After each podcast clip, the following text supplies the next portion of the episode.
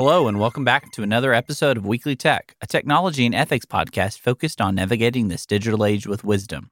Weekly Tech is brought to you by the Ethics and Religious Liberty Commission, and I'm your host, Jason Thacker. As always, alongside this podcast, we also have the Weekly Tech newsletter that you can sign up to receive on Monday mornings that's designed to prepare you to think deeply about the pressing technology issues of our day and also stay up to date on the latest tech news. You can subscribe now at jasonthacker.com slash weeklytech. In this episode of Weekly Tech, I'm joined by my friend Doctor Jacob Shatzer, who's an assistant professor of theological studies and associate dean in the School of Theology and Missions at Union University in Jackson, Tennessee. We talk about transhumanism, technology, and his book, Transhumanism and the Image of God, Today's Technology and the Future of Christian Discipleship. Doctor Shatzer graduated from Union in two thousand seven before earning his MDiv at the Southern Baptist Theological Seminary and his PhD at Marquette University. He has served at Union since twenty seventeen and is an ordained Southern Baptist minister. He has served congregations in various capacities, including youth ministry, supply preaching, and teaching. Also, if you enjoyed today's podcast, make sure to let us know by leaving us a review on Apple Podcasts or your favorite podcasting app. You can screenshot your review and send it to us at weeklytech at E R L C dot com, along with your mailing address, and we'll make sure to send you a special Weekly Tech coffee mug as a thank you. Doctor Shatzer, it's so good to have you here on Weekly Tech. As we get started, can you tell us a little bit about how you started thinking about technology and writing about it? Yeah, absolutely, Jason, and, and thank you for having me. Um, I got interested in, in technology, uh, especially thinking about it from a, a Christian theological perspective, because when I, I graduated uh, from Union in, in two thousand seven, I did a, a major in biblical studies languages. Uh, but during my last year of study, I, I started to take some classes and have some interactions that really started to wrestle with questions of, uh, you know, how does how does theology impact our lives in, in real practical ways? And and I began to to think more about ethics and things like that. And and just one of the interesting uh, areas that I enjoyed exploring was this question of, you know, what do we do with technology? Um, because uh, on the one hand, it seems simple, but on the other hand, it seems really, really complicated. And I didn't really know how to articulate those issues uh, that early on, but I knew it was something that I was interested in exploring further. Yeah, and you've written um, a really helpful book that I will encourage listeners to grab on transhumanism. Can you explain a little bit what transhumanism is? It sounds like a really big word and can be a little scary and kind of overwhelming for a lot of folks. And kind of explain what transhumanism is and help to give a foundation for us to be thinking about this movement. Yeah, well, it's probably good to think that transhumanism is is big and a, a little scary in some ways. And and partly uh, I, I say that because it is a really uh, broad movement that has a lot of different people who disagree with each other, even while having some points of commonality. And so it can be difficult to talk about because you don't want to oversimplify something or or say something about transhumanism that some transhumanists would disagree with, but but just recognizing right away it's this, this big movement, there's variety in it, um, but it still coalesces around, uh, it groups around some key concerns and goals. And, and one of those is basically this idea that through our uh, our technology, through what we can do and what we can make, Uh, including everything from uh, what we would think is uh, technology, computer technology, digital technology, but also the the you know pharmaceutical uh, advances and things like that. Basically, uh, transhumanism thinks that we should take all of those resources and take charge of our species evolution, and, and rather than just waiting, according to a, an evolutionary worldview, waiting for us to become whatever we're going to be next, Uh, we should kind of grab hold of our own destinies and decide what we want to evolve into and overcome the things that have plagued and challenged humanity uh, for hundreds and thousands, and according to some millions of, of years, uh, death, uh, disease, uh, suffering, uh, things like that. I think that's a really helpful point. Um, how do you kind of address this from a Christian perspective? Is there anything unique that Christianity adds to the conversation on transhumanism or helps us to think more wisely about the movement? Yeah, I, I think so. And, and I think if, if you'll forgive me for shifting into theology for a moment, even though, um, you know, these are primarily questions that we experience as ethical questions, I think it's important for us to situate our understanding of technology in the appropriate place theologically. Um, I just, uh, before getting on this with you today, uh, was lecturing on eschatology in my Christian doctrine class. Uh, and I think one thing we have to do as Christians is re- remember that our, our eschatology is not where our technology primarily fits. Uh, we don't overcome death. Death is not a conquered entity because of what we can do technologically. Uh, death is a conquered entity because Christ died and is risen and, and promises that those who are in him will be raised to eternal life in him. So where is our technology located then? It's it's not located there in our eschatology. Rather, we locate it at somewhere uh, related, I think, to being image bearers, to to be working uh, w- with God and as the body of Christ, pointing forward to the coming kingdom of God that's already here in real senses. And and I think locating our technology there helps us to properly see that as Christians, we should be excited about ways that technology can overcome effects of the fall, the way that technology can help us diagnose and deal with disease, or, or the way that technology can help us have uh, communication and some sense of connection with people who are far away, all the while remembering that the kingdom of God is not something that we establish through our ingenuity, but it's fundamentally something we receive from the gift of God. Yeah, I think that's really helpful. And to stay on that theological bent, which is one of the things I really, really encourage listeners to grab your book, because that's something you do really well. It's kind of helping us to understand technology in light of our theology and our understanding who God is, what he's done, and how he's created us in his image. What are some of the implications for how the doctrine of the incarnation, ha- what is it kind of implications does it have on the transhumanist movement and how we understand ourselves as humans created in God's image? Yeah, well, I, th- I think one way to begin to get at that answer is to recognize that, at least for tr- some transhumanists, the answer to the human problem is actually excarnation. Um, they'll refer to our bodies as meat suits that, that we should set aside as quickly as possible and and to move our consciousness to some more uh, durable uh, carrier, whether that's uh, silicone chips or uh, some other sort of hardware, right? So so there's almost this uh, this absurd reversal uh, where in, in Christianity we know that our only hope is the fact that God has taken on flesh, that, that the second person of the Trinity uh, became man, took on everything that it means to be human, and, and has redeemed us and provided redemption. So the doctrine of the incarnation reminds us that, that Jesus didn't just take on flesh to re- redeem us out of flesh to something else, but, but rather he took on flesh, and the eternal hope of Christianity is a resurrection hope. It's an embodied hope. It's a fleshly hope. Yeah.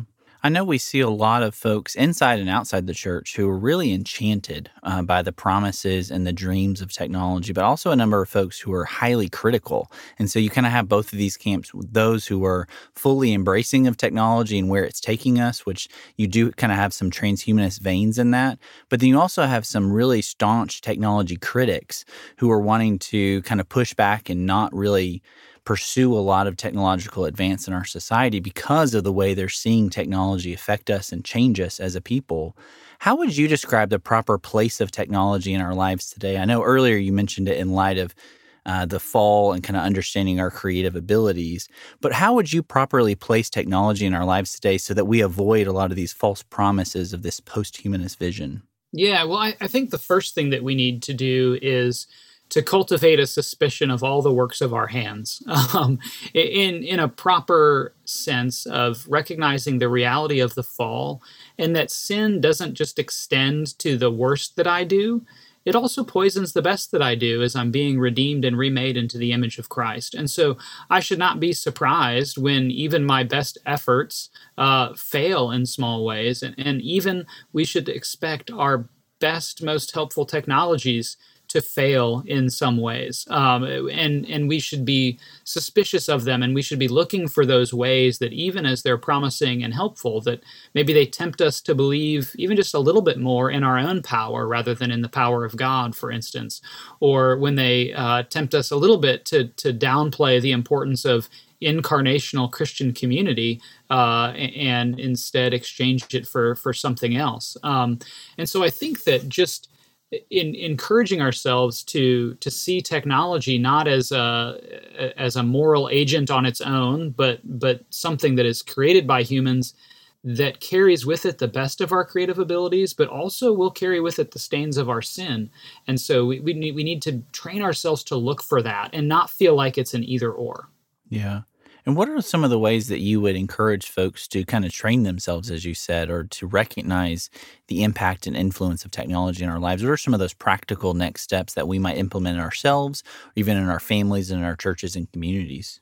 Yeah, I, I think that just training ourselves to to think more critically and find good questions to ask ourselves in the midst of our technology use. And, and I don't think that there's any one list of questions, Jason. I don't think that there's three or five or twelve. I mean, there are great books that are built on some of those numbers and, and ways of looking at the ways technology is changing you. And I'm not meaning to be critical of those.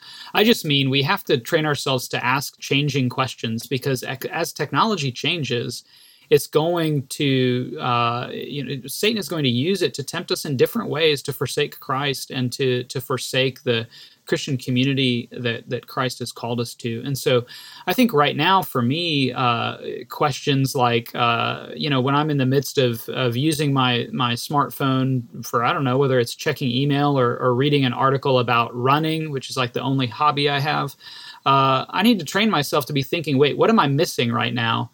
And it might be nothing, but it might be, hey, I need to read a book to my four-year-old instead. And, and so just training myself to expect that I might be missing something and that I should ask that. Um, I, I often tell students uh, in my classes, hey, don't uh, don't just not use your phone in class. Don't pull your phone out once you're in the classroom, because you'll come in, you'll sit down, you'll bury yourself in the in your phone, and you'll be ignoring the people around you. And the irony is, in ten years, you're going to be somewhere else doing the same thing, texting someone who's in this room right now that you're ignoring right now. And so I think that just finding little ways like that, and, and we're getting better and better about it as, as even secular studies are beginning to show us some of the ways that we're being, uh, we're missing out on things that are vital to being human. And so expecting that, finding ways to ask ourselves those questions, and, and finding ways to be willing to ask those that we're in community with those questions, I, I think is a helpful uh, posture towards these things. I'm really glad that you brought up a little bit about kind of training our children and helping our children to think about, because this is the world that they're going to inhabit, that they're going to inherit from us. And they'll also see their parents modeling a lot of habits with technology for them as they grow up. I know my wife and I, we have a two-year-old and a four-year-old. And even today, this morning, I was really stressed out and overwhelmed uh, with something that happened earlier this morning. And I remember my son came up and he told me, it's really convicting. He told me to put my phone down, and he gave me two big hugs. I know that might sound really silly and kind of trite, but it was incredibly cute and, and honestly, incredibly convicting and extremely encouraging from a four-year-old. Um, because he could see that even at four years old, which is probably a little sad that I, you know, I admit that on a podcast, but that's what happened. And so he's kind of growing up in this world. What are some ways that you think us as parents that we can encourage and challenge our children, even, even at super young ages, to have a better relationship with technology maybe than even we do? Yeah, I think one way is, is, and perhaps the most challenging way, is through our examples and and being really honest with ourselves about the examples we're setting. Uh, and I think that that's a, a good example that you shared. But I think also beginning to give our children, maybe not at four, maybe a little older than four, but beginning to give them the categories for thinking about these things explicitly. And so so my uh, one of my sons, both of my sons enjoy video games. I have four kids, two boys, two girls. My two boys, they like video games. My second son in particular, he would just do nothing but play video games if if he could could do that. And so when we, we put limits on this, and inevitably when the limits come, he is, is is you know disappointed, at least sometimes quite frustrated.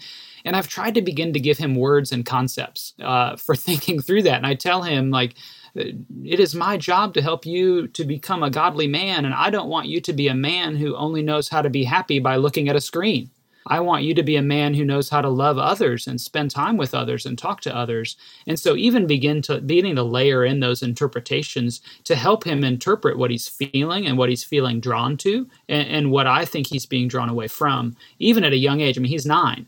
Uh, but but I think that introducing those concepts in, because you still have that chance, especially in those elementary years where where you're you're shaping reality for your children in a really significant way through your example and through the way that you help them process things. Yeah, I think that's really helpful advice. And um, you don't see a lot of that often. And that's not a, a knock on any type of resource that's out there, but you don't see a lot about talking to our kids outside of like issues of screen time. And while those are really mm-hmm. good and helpful conversations to have, I think, as you said, giving them the categories and the words to help describe not only how they're feeling, um, but what you're doing and how you're trying to train them and disciple them Uh, with their technology habits, I think is a really helpful thing. Another example that folds in with that, uh, I think relates to, you know, kids sometimes disagree over who gets to play with a toy, right? And the default is just share or who had it first. But that's not really what we want to shape our children in. We want to shape our children to be those who love God and love others. Uh, and so we we try to ask our kids sometimes in those situations, what what would it mean to love your sister right now? And ask both of them that. It's a different question. And I think that we need some of those different questions for technology, too. It's not just about, have you reached your screen time limit? Uh, we have to give them something uh, more substantive than that, that they see that this limit is in service of this greater good. Yeah, I think that's a really helpful way to go about it. Not just seeing as a screen time per se, but kind of giving them those categories and helpful thoughts about how to approach and navigate that. As we close out our time today, I wanted to ask you uh, to help give kind of some resources to our listeners who might be just kind of starting to think about technology and its influence and impact on our lives outside of your traditional things that are going to be about parenting and habits and forming, or kind of the ways that we form habits with technology. What are some helpful books that you might recommend to help dig a little deeper? And I'll have to say for listeners outside of your really, really well-done book that I would recommend and we'll link to in the show notes. What are some other books that you would uh, encourage listeners to grab to help navigate these challenges of technology? Yeah, well, well, of course, there's your book, Jason, which I'm sure that you, you've had a chance to talk about before, but I'm sure you also downplayed that it's a, it's a good and helpful book and an accessible one. And so uh, I would certainly recommend that. Um, There's a theologian named Craig Gay at Regent College uh, who has a helpful book on uh, on especially um, the challenges that technology poses to the workforce and a Christian understanding of work.